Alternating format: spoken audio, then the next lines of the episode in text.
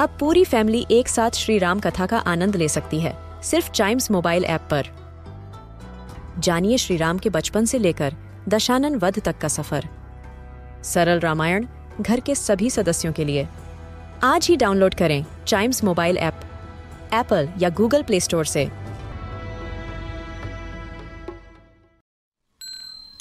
This is Chimes Radio, original podcast.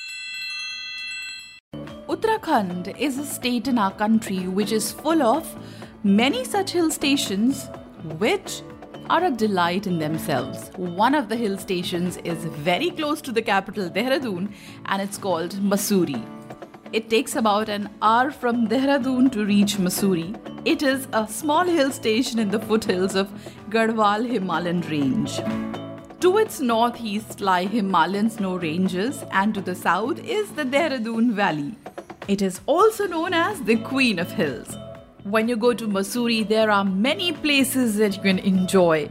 There is a hill station very close to it called Dhanaulti that can be visited while you are there. Also, there is Camel's Back Road, which is in a way a nature walk, which takes you on a rocky road, which is a delight for those who love expedition. There is a Gun Hill Point, which is the second highest point of Mussoorie, that can be reached by a cable trolley from the Mall Road. And then there is this beautiful waterfall known as Kempty Falls. And these waterfalls accumulate themselves in the lake mist which flows the Kempty River with these waterfalls. Many places like Mussoorie Lake, the Bhatta Falls, Mossy Falls make this place, and the most visited attraction is Sir George Everest's house.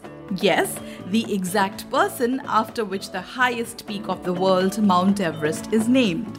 And there also is residence of Ruskin Bond, a celebrated kids author. Additionally, there are some temples, some places to go shopping, and numerous schools which provide splendid education to the students.